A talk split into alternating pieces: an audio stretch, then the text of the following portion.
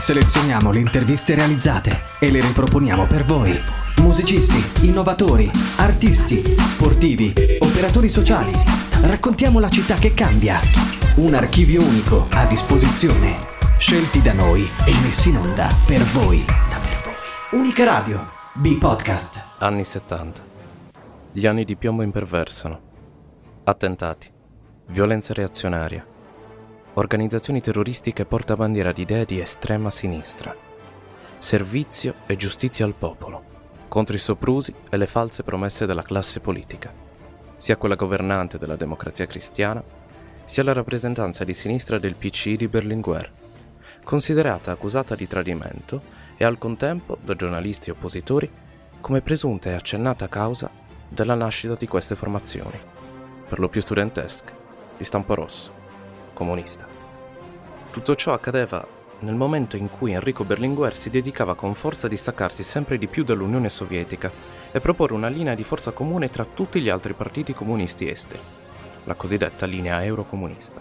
Una netta posizione che andava a scontrarsi con i sovietici che fermamente mantenevano saldo l'ideale fondante del comunismo, rischiando forse la deriva ideologica estremista.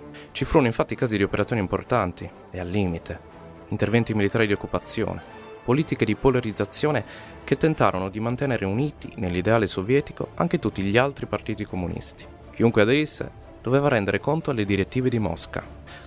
Proprio in quel periodo e quello precedente, Enrico Berlinguer si dedicava con forza a distaccarsi sempre di più dall'Unione Sovietica, per proporre una linea di forza comune tra tutti gli altri partiti comunisti esteri.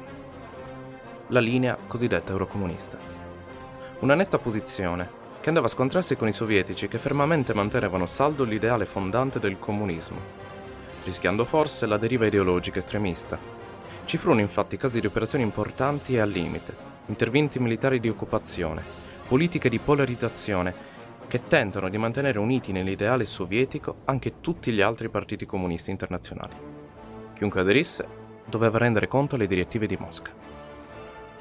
Come già detto, molti si opposero Berlinguer come più deciso e coraggioso. Ai congressi internazionali non mancò di criticare aspramente questa deriva autoritaria russa e addirittura, a rischio della sua stessa incolumità, continuò il suo allontanamento dal Partito Internazionale Comunista Sovietico. Ciò causò grande dissenso a livello internazionale, ma altri paesi si accodarono all'intervento italiano. Ma tornando in Italia, nella propria politica interna, Berlinguer insistette e concentrò l'attività per il raggiungimento del compromesso storico un ideale, una proposta politica rivoluzionaria e perciò rischiosa, per i consensi del proprio elettorato e quello degli alleati. Inoltre la difficile attuazione, visto la contrapposizione di idee politiche completamente opposte dalla maggioranza di governo, che non perdeva occasione poi per allontanare sempre i comunisti dai ruoli di potere, il PC era visto come nemico politico e ideologico. Il comunismo ora faceva paura, ad una certa fascia borghese e cristiana anche per l'ondata di violenza terroristica delle Brigate Rossa, che per sfortuna del Partito Comunista Italiano erano strettamente legate, anche se per derive estreme, agli ideali comunisti. Ma per trovare terreno comune nella linea governativa che quindi includesse i comunisti e i democratici cattolici, Berlinguer trovò in Aldo Moro un alleato maturo e deciso quanto lui nell'attuare una serie di politiche per il bene del paese che coinvolgesse i poli opposti di maggioranza e opposizione. Furono forse questi tipi di operazioni politiche che suscitarono grandi movimenti di protesta reazionaria. Anche se da anni fermentava già il sentimento violento, le brigate rosse iniziavano a compattarsi ed espandersi, reclutando sempre più giovani e rendendosi sempre più attive, purtroppo con attentati, sequestri e omicidi. E il culmine fu proprio il sequestro di Aldo Moro e la sua condanna a morte. Berlinguer vede chiudersi le porte per le uscite della sua idea politica e dovette adattarsi e fronteggiare, oltre alla drammatica situazione terroristica che stravolgeva il paese, le critiche di personaggi vicini alla sinistra che le rimproveravano la perdita degli ideali fondanti del Partito Comunista. Il coraggio di Berlinguer e la sua fermezza dovevano ora essere impegnati nella lotta Stato-terrorismo. Ma torniamo indietro. Torniamo indietro prima del sequestro Moro. Come agì Berlinguer per il tentativo di riuscita del suo compromesso storico? Aldo Moro è presidente della Democrazia Cristiana, partito di maggioranza, ma non si tirò indietro dalla proposta. I primi incontri furono praticamente clandestini per comprensibili ragioni. I due si incontravano in segreto per discutere i temi del compromesso. Il risultato fu quello di un dialogo tra grandi politici e intellettuali, di uomini realmente interessati al bene del paese. Anche se non è sbagliato interpretare le azioni di Berlinguer come un secondo fine per la possibilità di portare il suo partito finalmente al governo, facendo leva su Moro, che nel futuro prossimo pubblicamente si esposa al suo partito proponendo questa linea comune che si era individuata, e quindi di avvicinare comunisti e democristiani.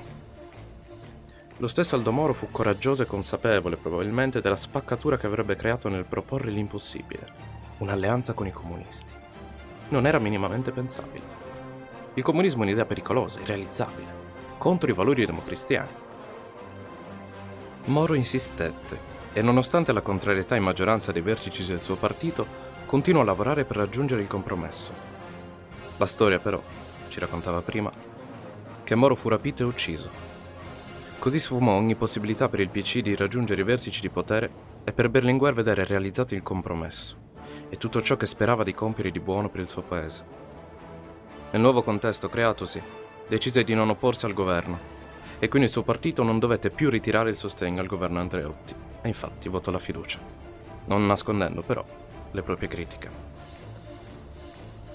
Probabilmente senza la tragica dipartita di Aldo Moro, Berlinguer avrebbe tentato di opporsi con decisione allo stesso Andreotti. Durante il periodo del sequestro, il PC divenne uno dei più forti sostenitori del fronte della fermezza, nessuna trattativa con i terroristi. Idea diversa nella stessa fascia politica, Bettino Craxi e il suo partito socialista consideravano che si sarebbe dovuto utilizzare ogni mezzo necessario per salvare la vita di Moro. Partito Socialista e Partito Comunista continuavano ad allontanarsi. Il caos politico, anche dopo il tanto atteso epilogo del terrorismo e degli anni di piombo, non si calmò. Continuarono le speculazioni, i processi, le grandi dimissioni della maggioranza, le accuse di negligenza. Il tutto trovò difficoltosamente un equilibrio, ma la politica tornò alla normale vita parlamentare. Così come Berlinguer e il PC tornarono come forza d'opposizione. Ma i tempi del segretario più amato stavano giungendo ad una conclusione inaspettata quanto tragica. Si avvicina la fine di un'era, di una segreteria storica e forse anche quella di un partito. Berlinguer e i suoi ultimi anni, il futuro del comunismo in Italia vacillava.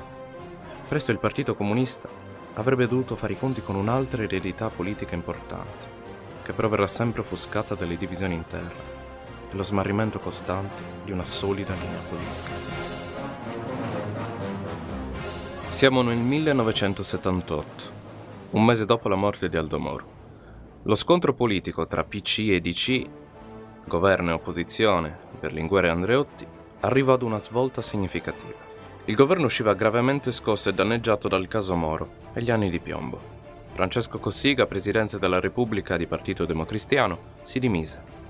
Berlinguer e il Partito Comunista Italiano rimanevano silenti all'opposizione, senza però grandi operazioni politiche. Andreotti riusciva a rimanere saldo come capo del governo fu eletto come nuovo presidente della Repubblica Giovanni Leone, altro democristiano, che però fu coinvolto e travolto dallo scandalo Lockheed, che riguardava gravi casi di corruzione in diversi stati nel mondo. Berlinguer e il suo partito diedero un contributo importante alla campagna contro Leone, insieme a vari giornali, e ottennero le sue dimissioni. Da precedenti accordi Andreotti, all'ennesima dimissione di un presidente della Repubblica, avrebbe dovuto lasciare l'incarico di governo cosa che non fece e che attirò ancora più aspre critiche da parte del PC e Berlinguer, che ancora una volta non videro l'occasione di instaurare il partito in dinamiche di potere significative. La campagna scandalistica che coinvolse Giovanni Leone, poi considerato estraneo ai fatti, si ipotizzò che fosse volutamente e fortemente accentuata dallo stesso Berlinguer per portare come prima carica dello Stato un elemento non anticomunista come erano sempre stati i predecessori. Fu nominato Sandro Pertini, socialista, tra l'entusiasmo di Craxi e il baratto della DC che avrebbe mantenuto il controllo del governo. Andreotti non temeva la figura di Pertini, considerato poco pericoloso finché non sarebbe rimasto in buoni rapporti con la democrazia cristiana. Questa elezione fu un'altra possibilità di apertura per Berlinguer il Partito Comunista Italiano che finalmente trovava al Quirinale una figura quasi vicina al proprio pensiero politico. Ma l'entusiasmo fu breve. Andreotti rimase ancora in carica il Partito Comunista rimase ancora escluso dalle dinamiche di maggioranza e tornò all'opposizione. La spaccatura a sinistra isolò ancora di più il PC. Craxi e il Partito Socialista già governava localmente sia con comunisti e democristiani, finché a livello nazionale voltò completamente verso la democrazia cristiana, stabilendo ufficialmente una solida alleanza nazionale. Berlinguer è ancora più solo. Ciononostante, cercò di agire per raggruppare le minoranze di forze sociali sparse per il paese e creare un fronte di rinnovamento sociale, riallacciandosi anche alle proprie radici, tornando a comunicare con la classe operaia, punto di riferimento della politica comunista. Si cercò dunque di riportare un'impronta forte di sinistra nel paese. Il PC allora fece battaglia e referendum, senza troppi successi, e proprio le sconfitte continuavano a segnare gravemente il partito. Craxi al governo durante il 1984 e il referendum di quell'anno sull'abrogazione del decreto di San Valentino segnò l'apice dello scontro tra Berlinguer e Craxi. Vi era quindi un'opposizione comunista al primo governo socialista della Repubblica. Una spaccatura totale nella sinistra. Nel 1984, 11 giugno, a Padova, Berlinguer muore a causa di un ictus che lo aveva colpito il 7 dello stesso mese, durante il discorso a Padova per le elezioni europee.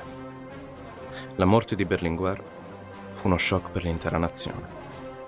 Lo stesso Pertini, che per casualità si trovava a Padova, accorse al capezzale e riportò la salma a Roma con un volo presidenziale. I funerali furono di grande partecipazione, da ogni parte della nazione accorsero politici di ogni fascia e cittadini per rendere omaggio al grande politico scomparso. Il PC ottenne poi il risultato storico del 33,3% alle europee, sorpassando per la prima volta e unica di un soffio la democrazia cristiana. Molti collegarono questo evento come un effetto Berlinguer. Il politico sardo forse fu l'ultima rappresentanza forte del comunismo italiano.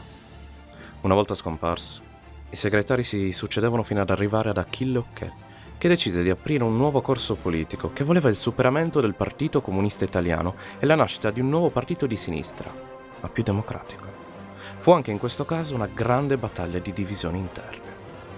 Ma alla fine, nel 1991, il 3 febbraio, il Partito Comunista Italiano si sciolse definitivamente e venne istituito il Partito Democratico della Sinistra. Molti degli avversi allo scioglimento si riunirono in minoranze di stampo comunista, formando nuovi movimenti poi identificati nel Partito di Rifondazione Comunista.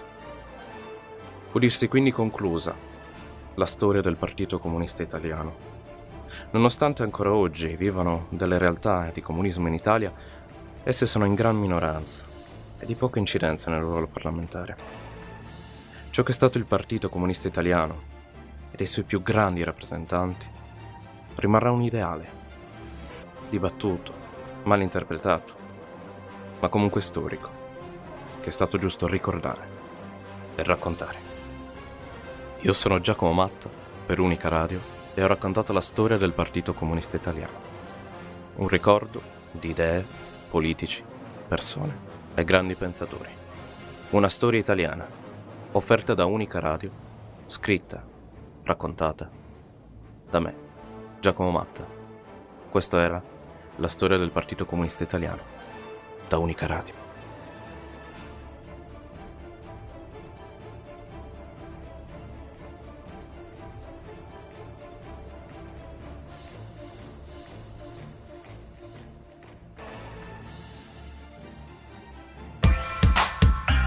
Noi selezioniamo le interviste e le riproponiamo per voi. Riascoltale su unicaradio.it o scaricale.